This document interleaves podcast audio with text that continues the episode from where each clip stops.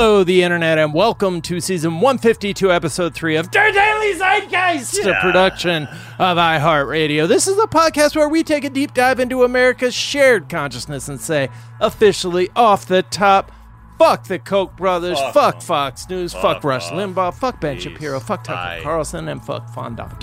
Fondant, It is Wednesday, fondant or Fondant. I like I like fondant. Fondant. That feels fun. I, I mean, because Uh, in the end, we're just have terrible takes on cake, so we might as well. That's right. You know, fancy it up. A little Cake bit. takes. Yeah, cake uh, takes. That's what they come come here for. it's Wednesday, September 23rd, 2020. My name's Jack O'Brien, aka wearing my G string, making my thighs seem. Get ready to simp, cause they're covered in oil. Wasted away again in Dugaritaville. Uh, that is courtesy of Christy Yamagooch, and I'm thrilled to be joined as always by my co-host, Mr. Miles Gray. Hey, I, am still so high. Hey, I, I'm still so high. Uh, that was one of my favorite uh, Pearl Jam songs ever. I just came up with that right now because I didn't have time to check Twitter. I stayed off of it today. Uh, but yeah, thank you to my brain and my sense of 90s nostalgia and Eddie Vedder, obviously, for that. Yeah, yeah. Uh, well, we are thrilled to be joined in our third seat by the hilarious and talented Alison Rosen. Hello, thank you for having me. Oh, thank hey, you for coming thanks on. for being here. Very Great excited have to, be here. I'm glad we. So for people who have don't listen to "Will You Accept This Rose," Alison and I were on a recent episode of that with Arden, who was Monday's guest, and we're like, let's just take it to the zeitgeist. Let's just Yeah, keep yeah. it That's going. right. Let's keep the pods coming. And then you've blessed us with your presence here on our second-rate podcast. So thank you. Well, let's see if I if I stay the whole show. Who knows? Yeah, At- right. At a certain point, I might be like, My wife. "This is just so second rate. Yeah. I only do top tier shows." But you, but I am interested in talking about fondant or fondant. So Right. I mean, I feel Right. like that bumps you guys up. I was, do you? What's your feeling on fondant on cakes? Do you like them, or is it just? It's really for show, is our feeling, and we don't like it. Because do you feel like it's a? Do you feel like it's a lie? Sort of like is it Nah, like the fake tits of frosting? It's a lot of work to eat. Yeah, it's like chewy. I don't know. It comes Um, off. It's like putting skin on your on your cake. I don't like Oh. it. It That's kind- one way to look at it. I am gonna come out in favor of it. I Wow. do feel like I do feel like occasionally I have tried to eat some and I'm like, oh, this is plastic. Maybe Right. this isn't even edible. This is like you know that but that shitty button candy where it's just like dots of. Uh, I think they're called sugar. dots. Yeah. No, that's another shitty candy. I think. Oh, okay. Oh Sorry, yeah, sorry. yeah. Wait, which what's what are the button, button ones? candy is like you guys might be too young. Oh, is to it the one that's this. on the paper? Yes, it looks like paper Oh, from yeah. They're you from like a an adding machine, like an analog adding machine, and yeah, then there's like, like, a these little like dots. a scantron form, but it's like Yes! psychedelic Oh, and wow. rainbow colored dots on it. Yeah, yeah. But- the shittiest. You pick it off. Each Scantron candy. each one has paper on it still, so that can be Yeah. like fondant. But I don't know. It's there's something magical about how shiny it is. They should call that Oh. shit rainbow scantron candy. I Yeah. did when I was picturing it in my head, I was thinking of that candy, but I was calling it dots. Dots are just the uh are like jelly uh what's it called? like jelly thimbles. bellies. Yeah, little thimbles of jelly candy. Yeah, dots are supposed to be gumdrops without. Gumdrops, this that's came what up recently. My podcast is not about snacks. We just talk about snacks a lot. Uh, and dots came up on the show because we were. I was polling people to find out, do you think that they're awful or good? And I was shocked at how many people love dots. I've literally never met someone until all of a sudden all these dot fans came out of the woodwork. Yeah. uh I don't I don't trust them. I think I think that's a great first question. We usually uh, open up asking our guests what their search history is and overrated under. I think we're going to start asking start by asking them uh, what their feelings are on dots. Yeah. It It tells you a lot about. I mean, that should be something that's in like a dating profile Yeah. Oh yes, yes, yes, yes, yes. because it's a I mean, deal yeah. breaker kind of question.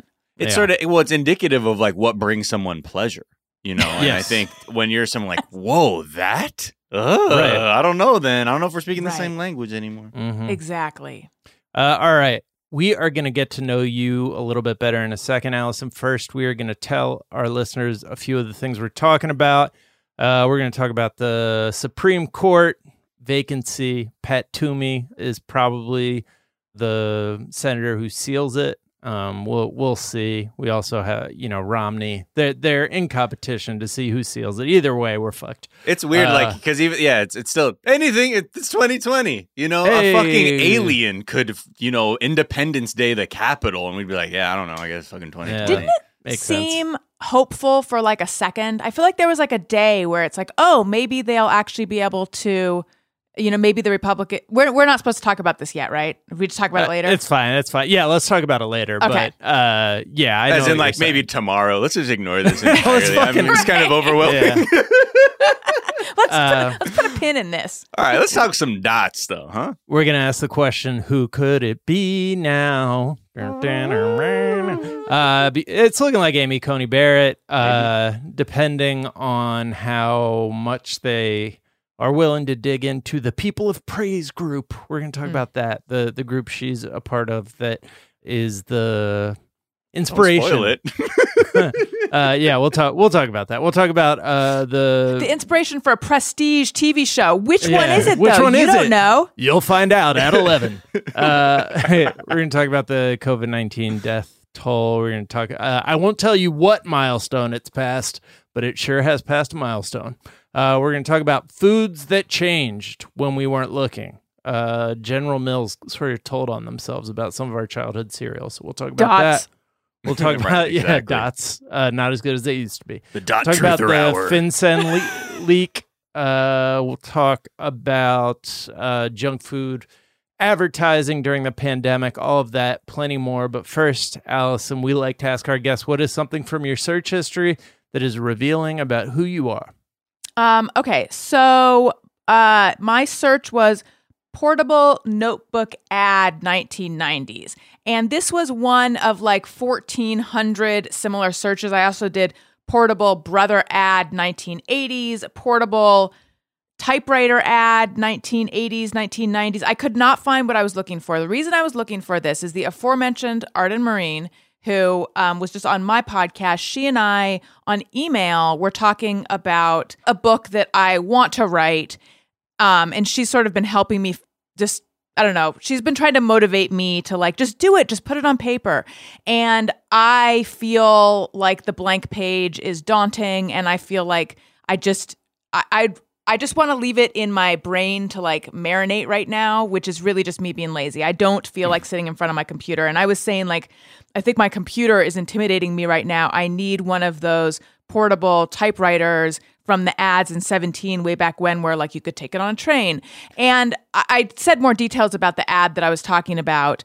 Um, but I wasn't sure if she would remember what I meant. So then I was trying to find an image of this ad and um I can't find it. I am left now to wonder did I invent this? This is like oftentimes this will happen to me where I'm like, there was an episode of Facts of Life that was a takeoff of Twilight Zone. Right? That's so weird though. Did I imagine that? And I did not imagine it. It is called Seven Little Indians. So anyway, there was like I feel like it was sort of like a smart typewriter or something. It was like a Dell typewriter, but it had some kind of computer aspect of it.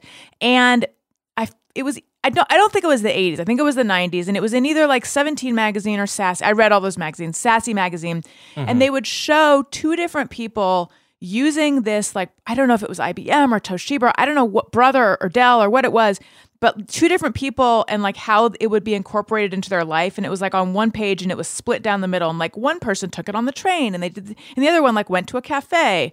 Um, Help her but out, I cannot. I cannot find it. So it- someone I mean, listening probably Are you knows sure it's not the Macintosh one? What, I what, don't- what you're describing is more like I would call like a word processor. Right, right. Yes. The early like word because that's what they would call them back then when like it was a typewriter. It's like, but it had this little tiny screen on it, so it's kind of like a computer. So maybe search word. Pro- I don't know. 'Cause I remember my mom. I think you're right. used to type like her like movie articles like when she was critiquing films like on one of those, and I was, just like, what the fuck is this thing? It's so weird, and it's like the, the smallest screen. Uh, but yeah, Word Pro or She word tell you processor. it was the wave of the future. Well, in, in Japanese, you call it wapuro, which is a wado processor. So you just you just basically short condense it. So you like, yeah, that's that wapro right there. That word Maybe I should have processor. searched wapuro.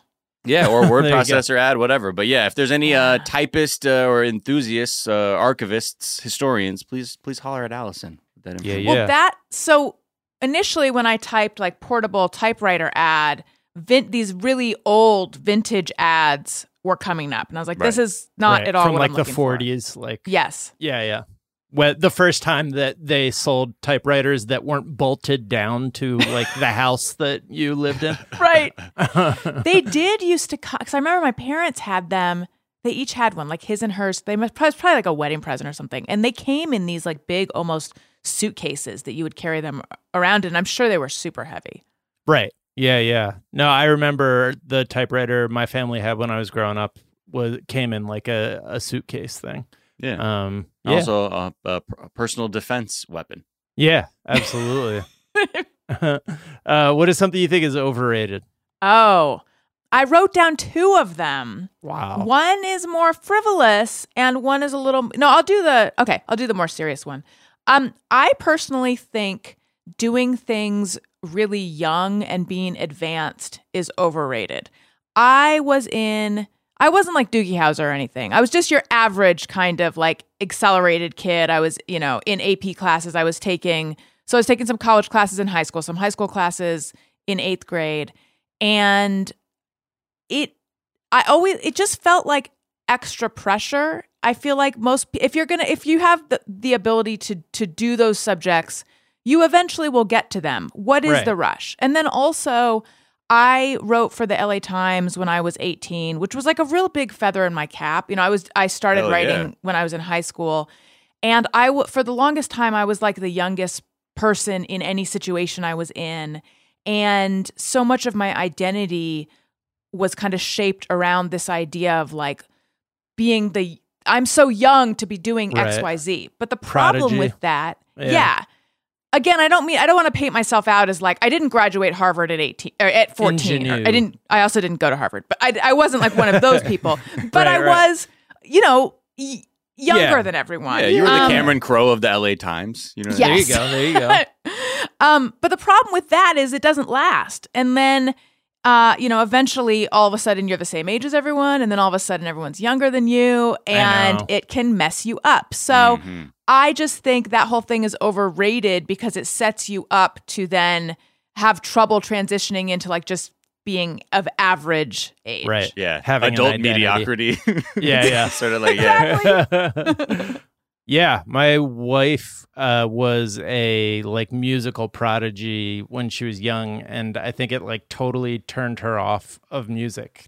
Like Yeah. she she was like playing Carnegie Hall when she was like seven, and the whole, Wow. the whole trick was like she look how young she The is. whole and trick. she- what do you mean? It was like a flea circus? It's just a yeah flea circus. Yeah. It's she bullshit- wasn't No, playing. no. It was a computer doing all the work. no, that's not. The she was an amazing musician, but then It like was actually a chicken What- playing a piano behind her. right. right. That was the and that's the real gag, and they didn't even show the chicken. but I remember her friends from high school when they like met me, they were like, "You haven't seen her play like the piano or the violin because she just like kind of got burnt out early." Right. I think that also happens.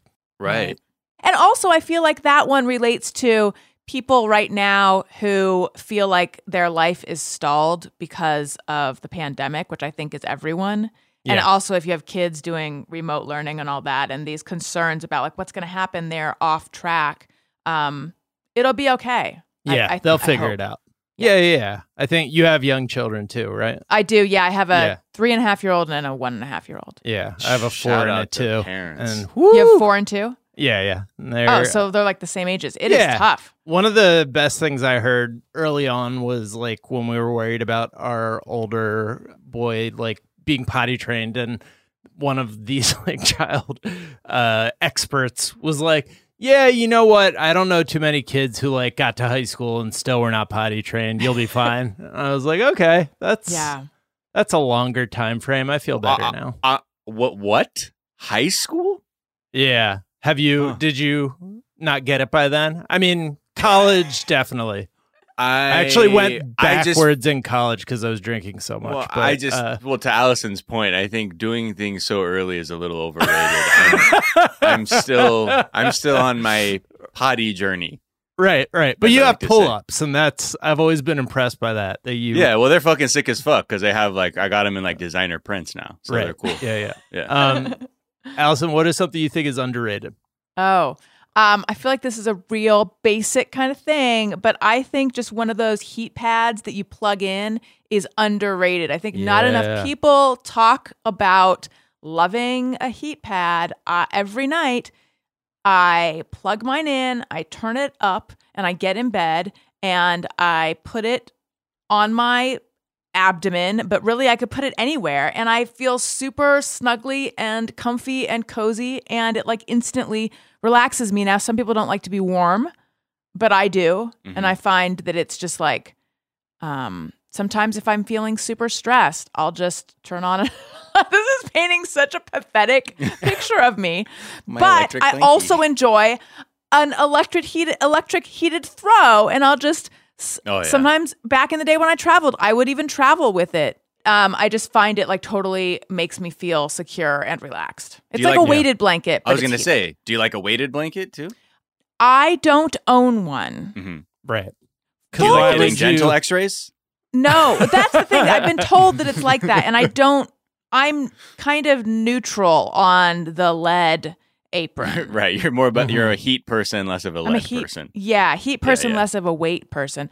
But full disclosure, I was supposed to receive a, a weighted blanket because they were a sponsor on my show, and it accidentally got sent to the wrong office, and then I was told it would be forwarded to me, and it never was. I imagine mm. because the postage of a weighted blanket is just Yeah. too Yeah. much, Cost In- 30 insurmountable. pounds. Yeah, Yeah. they're like, what do you want me to fucking do with this? How do you Um, guys feel about them? Wait, I? I like a I love a weighted blanket. Uh, Mm. one of my cats peed on it recently, Oh, so. I gotta do a whole thing there to, to remove that uh, wonderful scent.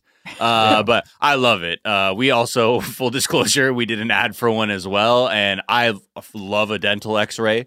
Uh, Mm. I love, you know, all of. I, I just love the the feeling of it. Yeah, just want to crush my chest. I think I made a Crucible reference when we were doing the ad. Yeah. Just just I think one of, one of the things that they asked us not to emphasize, but I think I can talk about now, great babysitter for children who are like one to two. You just like throw that thing on top They're of them, good, and man. they're they're good. Yeah, they'll eventually fall asleep. they get tuckered up. Uh, Am I Uh, right? You guys are a weighted blanket podcast, right? Am I right that they're kind of all small though? Uh, Or you- is it like full body size? full body. Full body? The one we did, yeah. And I got, Yeah, I, yeah. I kind of, I went a little too overboard with the weight to the point where I was like, like it, it's comfy, but like a little too much. Like my Yeah. partner was like trying to get it off. me. She's like, you weren't breathing. And I was like, oh my god, uh, it was a lot. It was a lot. Uh, but the, Yeah. the thing about the, I love um in Japan, we like we keep talking about Japan is like heated carpets are a thing in the winter where you'd hmm. put this basically throw like carpet sized heating pad underneath your carpet. So like because you slid on the floor a lot in Japan, so you just have this nice heated carpet. I want to have I want to bring that vibe like to my home, but it's just so hot. Like there's no need for it. But there's just something comforting about just like laying on an entirely hot rug Heated. too. Yeah. I love that. Yeah. Yeah. I need that in my life. in laws who are Korean are way into heated blankets, heated everything. All heated. I've everything noticed up. that just like overseas, like heated towel racks are almost like very common, like much more common. I think heated things just in general are are less common in in the United States. and this just shows how just cultured, elegant, and um, worldly I am, and I didn't even know. I Right, know, you exactly. are. exactly. uh, what Heat is a chic. myth? What is something uh, people think is true you know to be false, or vice Mm. versa? Something false. Mm. people think I think there's this idea. I okay, I had this idea that in order to get pregnant, all you have to do is stop preventing pregnancy. I uh, you know, dare and and sex ed and safe sex and all that was so like beaten into my brain um that sounds more violent but i just mean i grew i grew up so afraid of all the things that come with sex that i was like so you know i didn't the idea of not practicing safe sex was just I couldn't even imagine it. Like the first time I had sex, I took a pregnancy test, even though we also used condoms. Um, this is too much information, but I just was so afraid of it. Um, I really expected that, like, the minute I try to get pregnant, I will get pregnant because Right. it's, you know, and for me, it was so much more difficult. I didn't even consider the idea that it might be that it just isn't going to be super easy. And uh, we, uh, um, I've been very public about it on my show. We ended up doing IVF uh, for both my kids, so it took a whole team of scientists and a lot of money in order for me to get pregnant. So that I don't want to be, ir- I don't, lest anyone young listen to, be listening to this. It might be super easy for you to get pregnant. Right. So it's still as easy for a lot of people. For me, it was not. Yeah. totally. And judging from the standing room only crowd at the fertility clinic, for a lot of women, it is not. Right. right.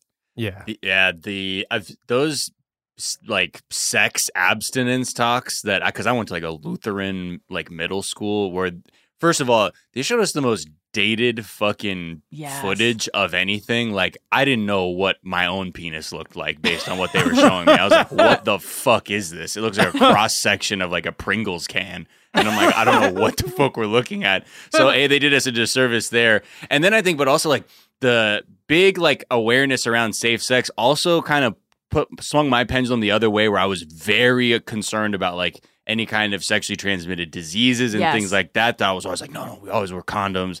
I was like Mhm. my friends who like even in college they would be in committed relationships and like not using condoms. I'm like, oh, okay, yeah, good luck, bro. We'll see how that goes. And like we've been together for three years. I'm like, uh huh, uh huh. Uh, well, I still have this teacher's voice ringing in my ear that all it takes is one time. Same.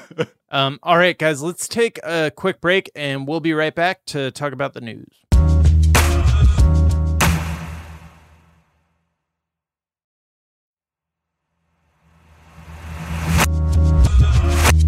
And we're back. And uh, the the Republican Integrity Watch uh, has has officially completed. We know uh, officially there won't be enough Republican senators to stick to their policy on uh, whether a Supreme Court justice should be confirmed in a election year. Well, see, because last time it was different because there was a Democratic president and then a Republican Senate. So now that it's a Republican Senate and a Republican uh, presidency, that's why this time's different. i- Is one of Right. the asinine, uh, you know, logical explanations I've heard. Or totally, Dude, totally. right. Which is like playing Monopoly with someone, and all of a sudden they just reach over and they grab some of your Monopoly money, and they're like, oh, yeah, we have a rule where 37 minutes into the game, we just all take 600 of your dollars.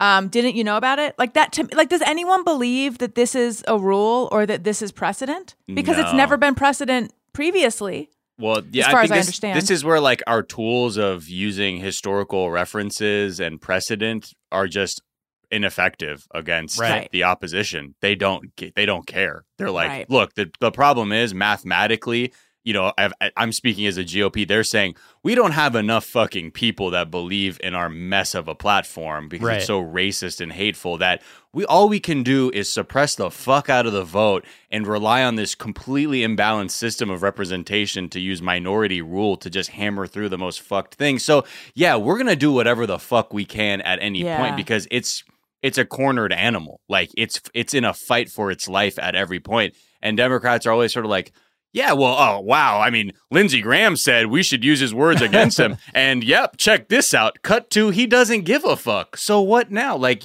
all all this I think really needs to signal to people is that there are like the rules are completely gone. Um, and that things actually need to happen in terms of um, addressing these kinds of like just completely bad faith uh, maneuvers from from the GOP. Right. I do think Democrats get a bit distracted by these arguments and then attempt to dismantle them as a and then that's just sort of like getting distracted by this shiny thing over here when I and I it does seem that way they're they're going to do it if they can. they Yeah, did it because they could back in 2016 and they're going to do it cuz they can now and it is so depressing. Yeah, Yeah, it's I mean to your point Miles, they they're fully aware that they are the minority in a democratic uh institution, and so they have this insurgency mentality where they are just always looking for ways to cheat the system. Um, I guess my question would be the the only thing that's left because I, I was under no uh, pretense that they were going to not uh, move forward is like, will this hurt them politically? Like, will the people, the independents who are like, yeah, sometimes I vote Republican, sometimes I vote Democrat, like see this and just, be, I mean, it's it's wrong, right? Like it's Yeah. Uh, transparently it should- wrong. if anything, like Democrats just be like, this is why you can't trust these fucking people. They're despicable. Like, and just Right. let that be it. Be like, they, this is despicable. I'm not. I don't need to talk about their hypocrisy. They've proven how craven they are. So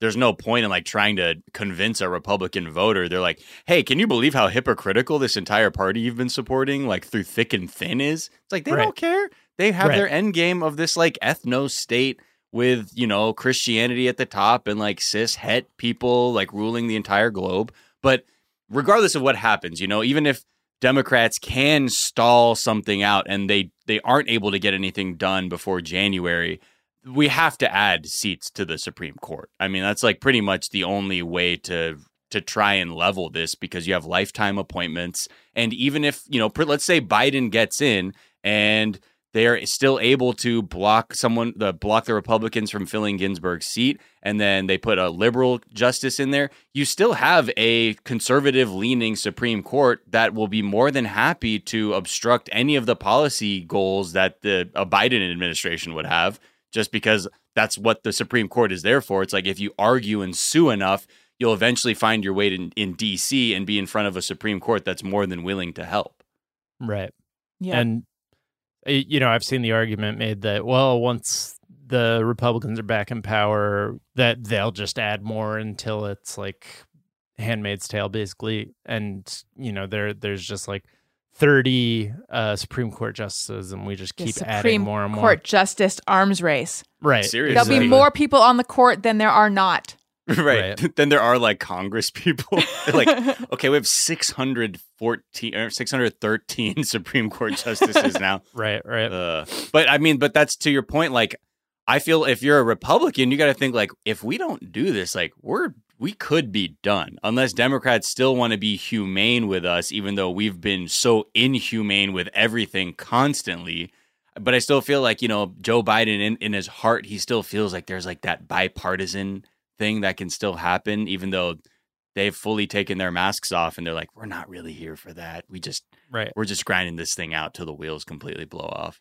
It's interesting, Miles, the way you describe the Republicans um, as a cornered animal. That appeals to me because I see them more as um, a behemoth. Mm. Right. No, I mean it's so desperate. You know, before it was easy when you know the the stock market was doing great and they didn't they could do everything behind this veneer of like being proper.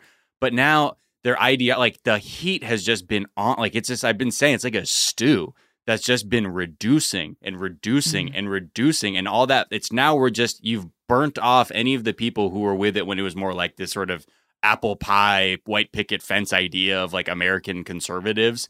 And now it's been boiled down to like no we're looking for we're more like reconstruction jim crow type people uh, Right. and Right. that's kind of the vibe and because of that yeah Just the numerically essence of republicanism now. yeah and you're just outnumbered and you're only dealing with the most hardcore now and because numerically you are at a disadvantage like absolutely like you their their backs are to the wall and that's why everything is so just awful because that's sort of you know when you're at the end of your you know at the end of the road or going to you think cliff, this like, is the end of the road for them? Like again, I, this is very appealing to me because Not- I oh, not that feel like like, they vanish are going to grab power and have power for a while, and that's what scares me. So, you know, what I mean to say is that it's not that they're going to vanish and then we'll never hear from them again. It's just that they are unable to, with the way the, you know, society is moving and what is becoming more normal and who, what, how we think of humanity, that their party just isn't going to augment their numbers at any point. Mhm. So, Right. in that sense, there's a desperation because the ideology has gone completely flat and it's no longer inviting more people into it. They will absolutely be able to find to ways to stay in power because they're willing to go to depths most people didn't think anyone would. But that's where we're at. So yeah, I mean, not to say, I mean, I wish it was something like a you know Wicked Witch scenario and Oz, and the Wizard of Oz, and it's just like bye. Uh, but yeah, it's just more that you're like, oh, they're desperate, and there's nothing more dangerous than you know a cat like trying to avoid going into a bathtub. Like, and Right. except this cat has like a ton of like adamantium claws and like fucking weed whackers attached to it. So it's like Right. fuck. Yeah. That cat will piss on your weighted blanket. Oh Don't yes. you Yeah. Oh yeah, I already did. yeah, I I think the fact that they combine the aspects of a behemoth with the aspects of a cornered animal is what's so scary to your point Alison like they are they are acting desperately and also have like three of the four uh, major governing bodies in the United States with the Supreme Court, Senate, and presidency. So, like, yeah, it's like the the same thing with we've had death cults before in the United States. We've never had a death cult where the Messiah is Trump, like with QAnon. It's where the Messiah is the president of the United States. There's like a lot of unprecedented things that I think could lead to unprecedented, uh, you know, fascism in the United States, where they just like grab the power uh, because they can or because there's they're scared of losing it. I had a dream last night that I was talking, I think it was like at Starbucks or something, and I was talking to someone, and the woman behind the counter said something um, about Stalin and about the direction the Democrats want to take this country. And I was like, okay, well, it's very clear to me that we are opposed politically and blah, blah, blah. And anyway, I ended up having this conversation with her about like communism and fascism. And I woke up and I was like, holy shit, like my stupid Twitter fights are invading my dreams. Yeah. yeah. I, I don't even get a respite from it when I'm asleep. Right. Yeah. No, it's uh and it's not going anywhere. That's why I wasn't on. Twitter today. I'm like, yeah, I don't know. That- Yeah. the- after watching the social dilemma, I'm like, yeah, right. The only way I can actually wrest control over this thing is to disengage from the fucking like whatever. The, it's like the ring of power. Like you, suddenly, it's it's like whispering to you, and you're like, "Fuck, let me harm myself by opening it for a little Yes. bit more." And that's I think when I started seeing like how I was like almost exhaling, like I was about to lift weights before I opened like a social media application. I was like, "Oh my god!" Like I was, I'm, I was steeling myself to use an application where I'm interacting, and I'm like, "Nah, that's that's fucked. That's fucked. Fuck that." Right. Well, let's look at just how far from the kind of down the middle democratic beliefs of, of this country the uh, Republicans have gone with uh, the leading candidate for Trump's Supreme Court pick, uh, Amy Coney Barrett. Um, Yeah. sh- so she's affiliated with uh, a type of Christianity, a type of Catholicism called the Charismatic Movement, um, and specifically, uh, she comes from like a family, like a lineage that is heavily involved in the People of Praise group. Uh, I think they said her father and her husband's father were both like leaders in this organization, and they continue to be uh, involved in it. That Oh, so they're family. good. They're involved in the church. Sounds Right. Like. So the people of praise group, uh, so they have heads and handmaids. Um, th- this is actually the actual inspiration for uh, Margaret Atwood's *Handmaid's Tale*. Like she had when the New Yorker went and interviewed her, and she like showed them some of the documents from when she was brainstorming *The Handmaid's Tale*. Uh, she had an article about this group uh, underlined with like handmaids underlined. So yeah, they have a thing called heads and handmaids. They basically believe that uh, the husband is in charge of his wife, uh, and that like basically there's like a mentorship system where people within the group uh, who are considered like leaders will dictate to people who are like their charges what what who they're allowed to date what they're allowed to do how they Great. raise their children Great. Simplifies it. um yeah Right. so So what's the problem? Sounds like she's a Um, good Catholic woman. uh, yeah involved Follows in the orders. church and is all about mentoring. Sadly, the names are a little weird, and yeah, maybe it's tied to some you know fantastic novel. Oh. Well, apparently, boy. after the show, the book, sorry, after the book came out, they there was too much pressure on the names, so they Right. so now instead of calling them heads and handmaids, they just call them leaders. But Uh-huh. we know what the names used to be. Right. Yeah, right. I mean, just like the idea of this, right? It, I can't imagine what it looks like during a confirmation hearing when they're talking about. So, in this group, you would follow people around and report them for doing things that were untoward based on the belief system of this group. Yes, Yeah. and then they could be punished. Yep. Okay. Um. What? Yeah, one the former members quote is they're very watchful of their people. They report things to your heads if they see you out doing things you're not supposed to be doing. It's very much a big brother type of thing. Um so Law and Yeah, Order. but a bunch of you know? Law and. Order party. right. Yeah, Yeah, exactly. But yeah, someone's just like telling you honestly, yeah. Someone's like, I don't like um, um, uh, Mrs. Barrett because she's like kind of a narc, dude. Honestly, like that's kind of fucked up. I get it, you're a judge, but like also like that's come on, that's fucking weird. This is some um Rasputin shit. yeah, like right. the charis so i looked up the charismatic christian movement because i thought it just i thought it meant like mega church Right. But the They charismatic do speak christian in tongues. So there is that. yes. There's that so they believe in like the the spiritual gifts the charism or something which is like there's all these spiritual gifts and they can do miracles. They believe in healing so like laying of hands. They speak in tongues. They do prophecy. They and then there's some that are like less uh, what the fuck about them. But still this is that's intense. Like that's Yeah. intense if you heard if you saw someone on the corner who looked disheveled speaking in tongues you would steer clear of that person Right. Yeah. but now we're going to confirm them potentially to the Supreme Court. Um, but yeah, when I say it's Rasputin shit, I just mean that like she doesn't. I doubt she's making decisions on her own. She's connected to this whole party that now is going to be at the levers of power. This is not separation of church and state at all. And also, apparently, she like Dianne Feinstein said something to her like the something. This The is not. It was like the dogma is strong in you or Yeah, something. lives loudly within you. Like, Yes.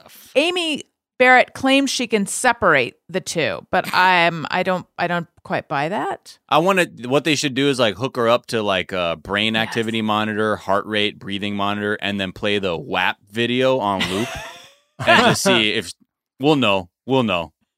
We'll know Yes. what's firing off when she's when she's watching that, or if she's like, or if low key she's feeling it, then they're like, I don't know, she she might be cool. She, this She might, she might- might be friend because her husband just sucks. But that's the other thing too is like, what influence does would her husband potentially have? Like, she's already saying that she's in subscribes to this belief where she is subordinate to her husband, and then but.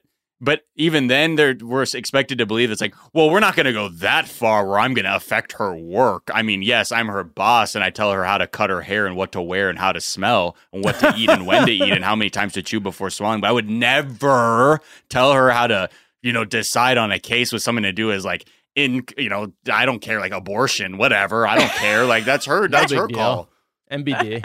The fuck Right. out of here. That's like this is just, it really is. It's just it's it's it's unnerving and it it's just so bizarre that we're looking at somebody that makes like Br- uh, Brett Kavanaugh look like Ibram X Kendi or some shit, like the most woke dude on the planet. You're like, what?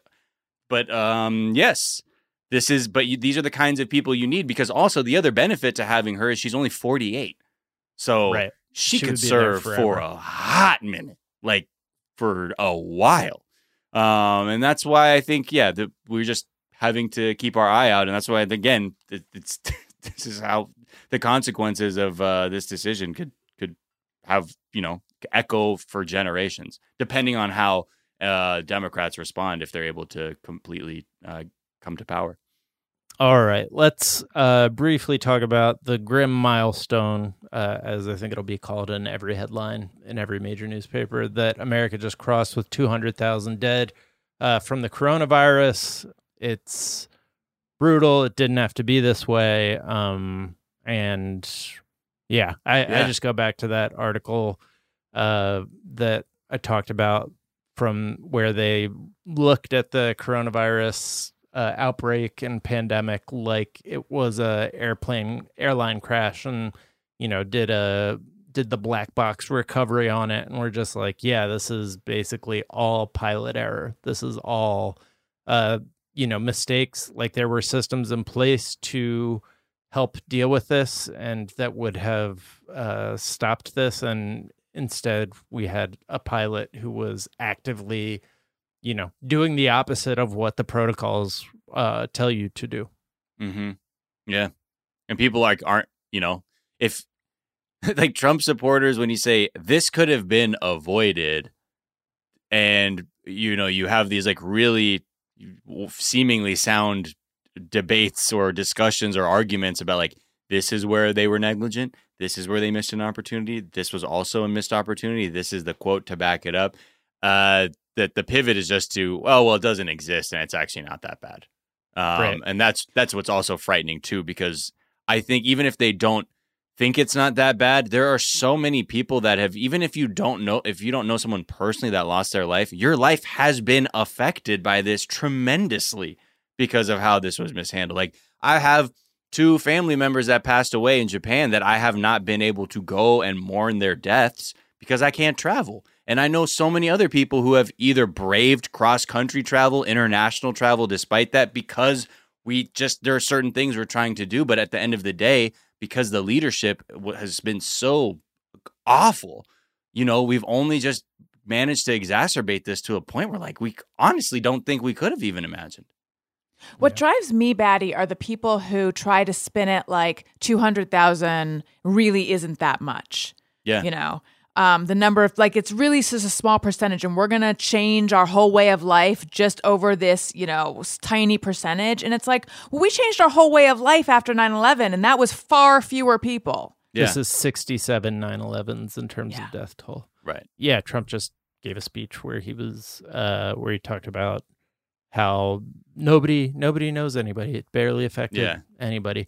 And yeah, I mean, it's, again, the bipartisan playbook for leadership in a pandemic that like everybody agreed on ahead of this one is slow, steady repetition of the same talking points of like the facts that everybody agrees on. Uh, grant your seal of approval to a scientist and keep supporting them. Don't insert yourself, like don't put yourself out front. And like he did everything the opposite of that to the point that that sounds like I was just like writing that up as a contradiction Right. of like everything he did. But that that was the playbook before, and he completely disregarded everything.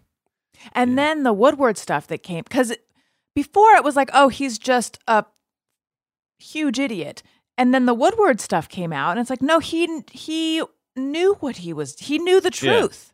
Yeah. Yeah.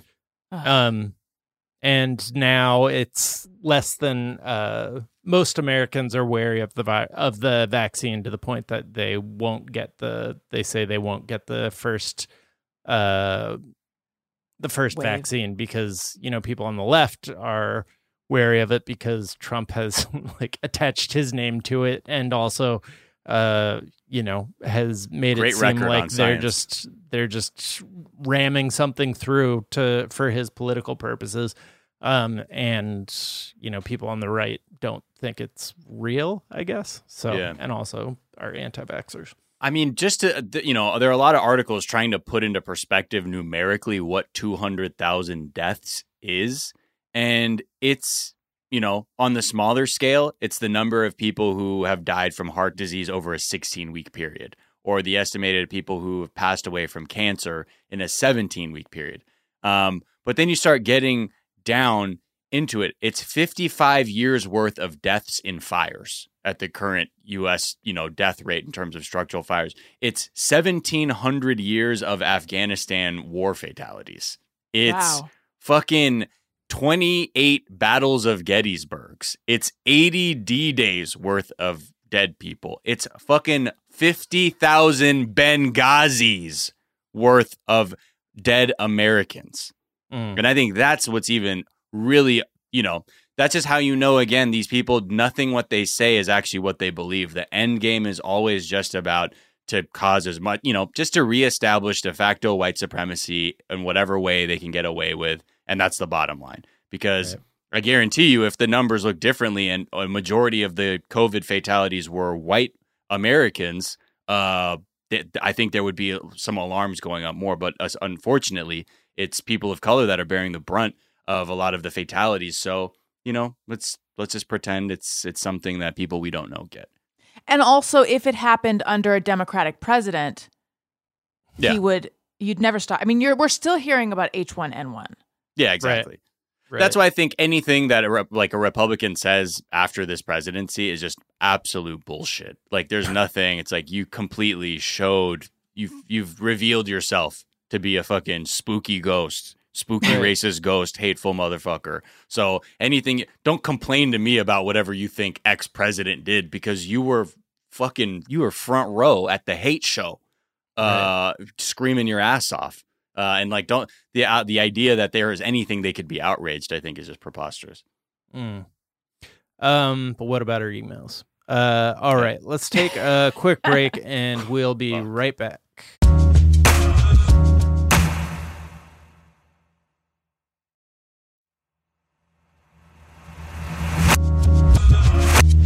And we're back. So General Mills has this new promotion that they're doing where uh, I'll just read from the announcement. General Mills is bringing back the taste and shapes that ruled your Saturday mornings in the 80s. Cocoa Puffs is bringing more chocolate.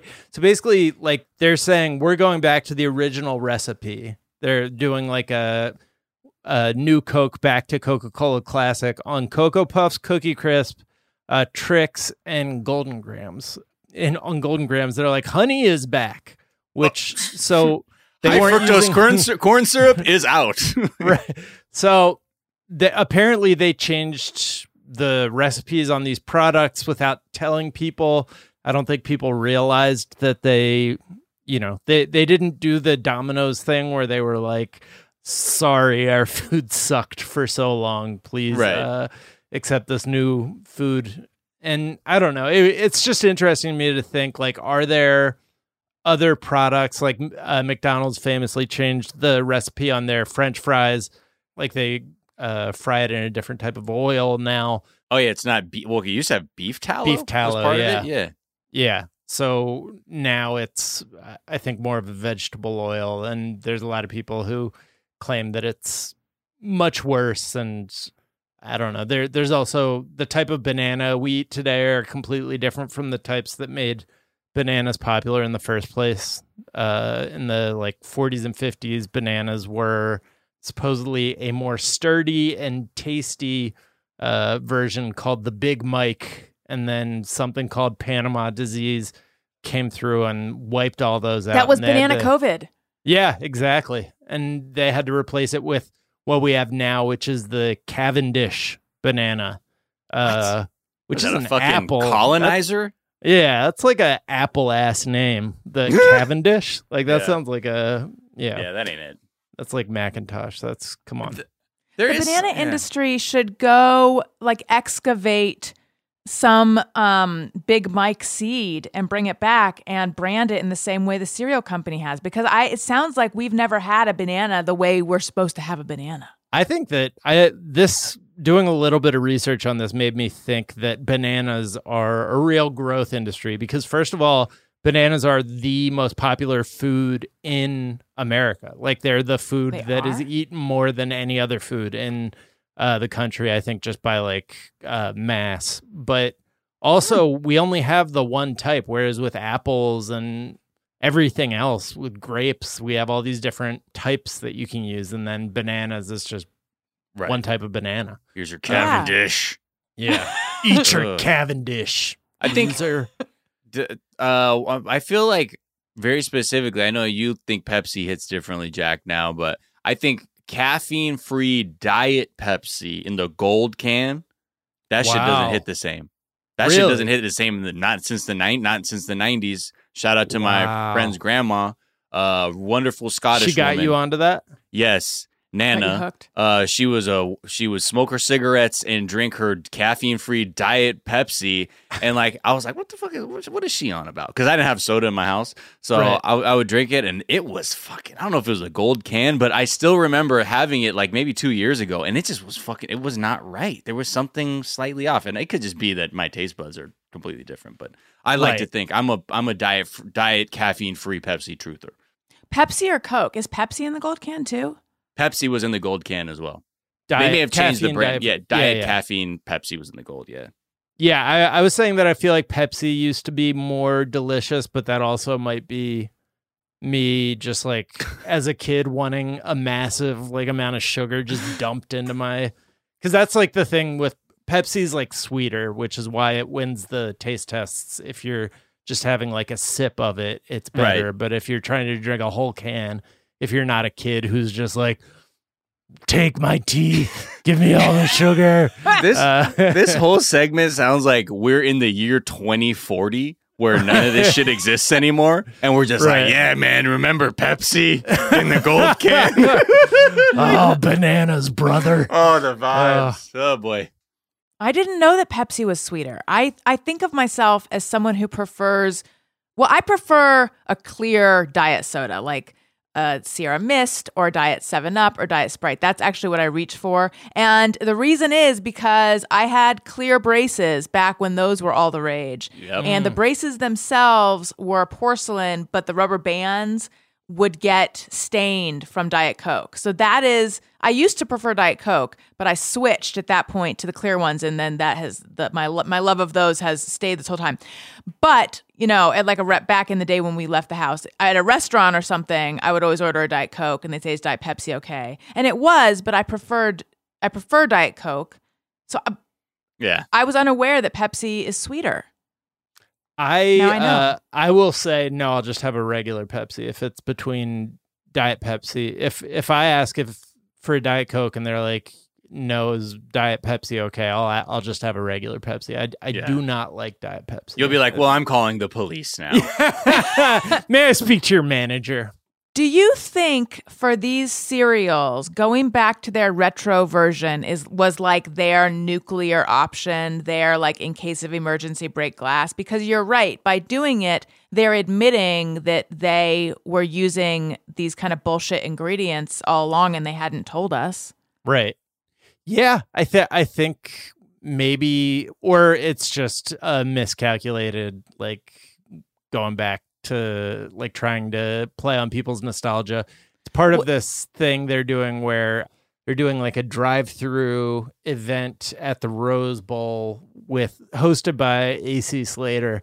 Um where- mario yeah, uh, where they're going to like watch Saturday morning cartoons and like give out bowls of old school cereal. Um, Oh wow. It's interesting if you think who they're targeting. Like they're not targeting the sugary cereal kids right. with They're this. Like targeting it's it's us. yeah, well Yeah. the, it's because junk food is like king in the pandemic now Yeah, we were talking. Uh, our writer JM was pointing out like all these pandemic specific ad campaigns, like Coke and Pepsi, uh, both launched specialty cans to celebrate and thank healthcare workers. how about you donate some fucking money Right. Yeah. fuck a s- stupid can you know they'd really like some ppe Yeah, and also sugary beverages are like a major cause of obesity in America, and obesity is like a major risk factor for COVID. I think it's 48%. People who are obese are 48% more likely to die from COVID. So it's just kind of a weird look on their part. Well, you know, you got you got to you got to make money too. You know, that's like that's the thing which is so funny. That part of it's like sort of like feel good, but then it's like like it's feel good. We can make some money, and we don't look like total shit for like sucking up all the world's water. Uh, Right. So let's just do that. Heinz called their workers keeping America's ketchup supply flowing everyday heroes. Uh, and the the tagline on the ad was "We got you, America." Um, and meanwhile, they were called out by workers for poor factory conditions after the pandemic started, and they were still encouraging people to come into work while sick. It's such a weird response. It just feels really exploitative to me. Yeah, Right. Exactly. hundred percent.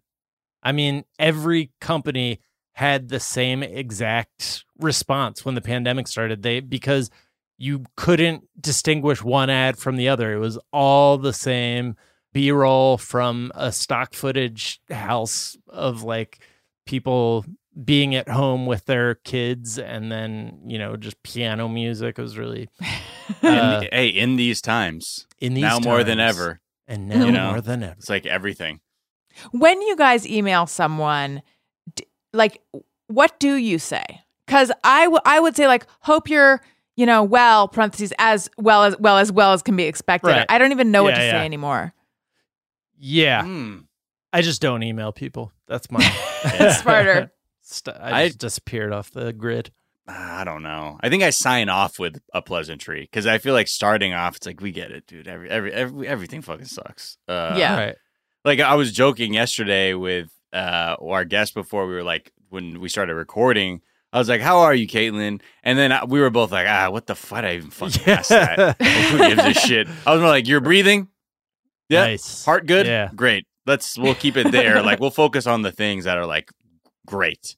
But yeah, it's such a difficult question because you know there was that even that study that said how much of an effect this the pandemic and media coverage has had on like the American psyche and people's sense of well-being and how it's gotten like so many people in a depressive state um it's yeah so like it, it it's it, it we're even robbed of being able to like we're all just like emo teens where we'd rather be like hey fuck Right. whatever I didn't ask to be born, especially Yeah. not now. exactly Uh, Burger King, by the way, encouraged people to be couch potatriots. Uh, fuck off and stay home of the Whopper. Uh, so wow some companies got it right, is what I'm saying. Cou- Uh, okay, couch potatriots actually makes me smile a tiny bit. I mean, it like I feel like it's kind of clever, but but fuck them anyway. I'm Yeah. not. Yeah, I'm not. Look, I'm not gonna lie. I I snickered. I was like, all right, you patriot. but uh, uh, in this context, you're like, oh god, it's so fucking like. And then I feel bad. I'm like, yeah, that that made me laugh at the thing that killed two hundred thousand people. Right. Because I Yeah. think that's sort of the bottom line is too, which is weird, is that even like when you have big, ca- you know, Burger King sombreros that keep people six feet apart or whatever, that are like fun to look at and are easy like social media fodder, like it's still like born out of. It's all set with this terribly dark backdrop. Yeah. Um, and it's just sort of like, uh, yeah, I guess this is like the little weird, dark shred of happiness that it's very like, it's so very weird. dystopian. The giant social distancing burger king crown sombreros is really dark. There's like a dos equis cooler that's six feet apart. They notice they like seize on to the one detail that's like easy to get your mind around and that is of course the thing that like turns out to not necessarily be uh, Right. true. The oreo did a thing where it's like eat your oreos without using your hands because that's a that's a way to because hands are dirty i guess uh but obvious uh, obviously eating things like off the table is probably not like a, Right. a Yeah, more right. sanitary way of doing it there's also some really fucked up s- stuff uh with baby formula companies and the way that they are advertising as like a more healthy way of feeding your baby during the pandemic like there was uh, in vietnam one company photoshopped a face mask onto a baby and also uh, photoshopped the baby giving a thumbs up to It's a to it- discerning baby who is uh, cares about safety. right Yeah.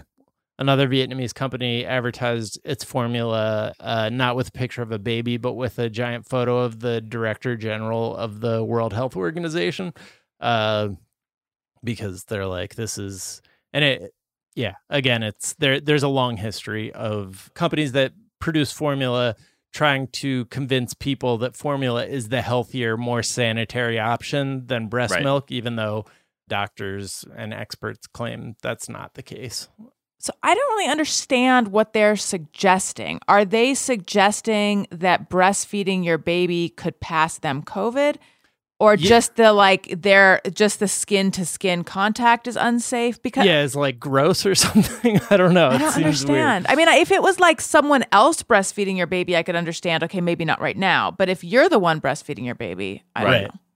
Yeah, I don't know. It, it just it's- seems like it's of a piece with this wider genre of formula companies that make formula doing shady stuff to imply that this is actually the clean, healthy way of doing Right. things. Right yeah. It's yeah, great. I think just like it's just like association. Just by association, it's better. It's like yeah, yeah, at a certain point, you're like, oh wow, this breast milk container has like a sick ass Lambo on it. Maybe my kid will be like successful and drive a Lamborghini. I don't know. It's like you just Right. make someone feel good. So you're like, yeah, fuck it. I know one probably doesn't have anything to do with the other, but yeah, you did it. Uh, there was also the Pepsi slapped its logo on a sign for a COVID 19 testing site in a Walmart parking lot. I think that was my favorite example. It was eventually taken down uh, after For being too dystopian, complaints right? of the, yeah, quote, dystopian hell that it evoked. so, COVID nine test the COVID nineteen testing right now. Come tomorrow. oh, God. Uh, Alison, it's been a pleasure having you on the Daily Zeitgeist. Uh, where can people find you and follow you? It's been so much fun. Thank you again for having me. Um, you can find me and follow me at Alison Rosen, A L I, just one L, um, A L I S O N R O S E N on Twitter and Instagram. And listen to my podcast, Alison Rosen is Your New Best Friend. Uh, that comes out Monday and Thursday. And then my Parenting Ish podcast. And I say ish because I would say like half our listeners don't have kids. You don't need them. Um, uh, that comes out on Wednesdays, every other Wednesday. nice. And is there a tweet or some other work of social media you've been enjoying?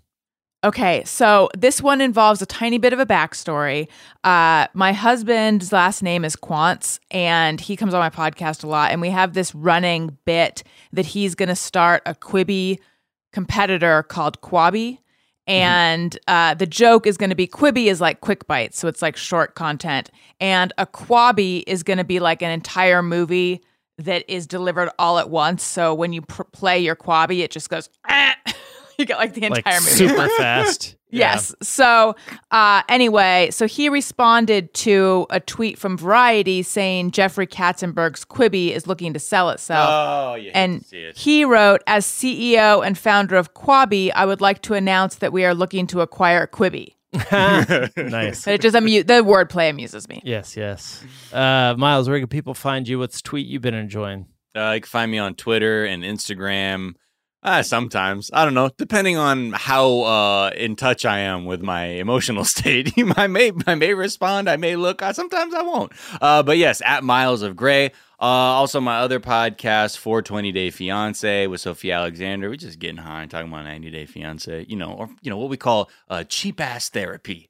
Um, so that's what we're doing on that. That comes out Wednesdays and Thursdays. Uh, some a tweet that I like. There is one tweet that I like. I was able to muster the energy to cast my gaze upon this cursed device uh, to get one good tweet. It is from Eve Donnelly, uh, which is actually Dana Donnelly's younger sister. So she's at Eve effing Donnelly, uh, and she tweets. What's the German word for spilling bong water all over yourself in bed at 7 a.m. on a Tuesday? oh man.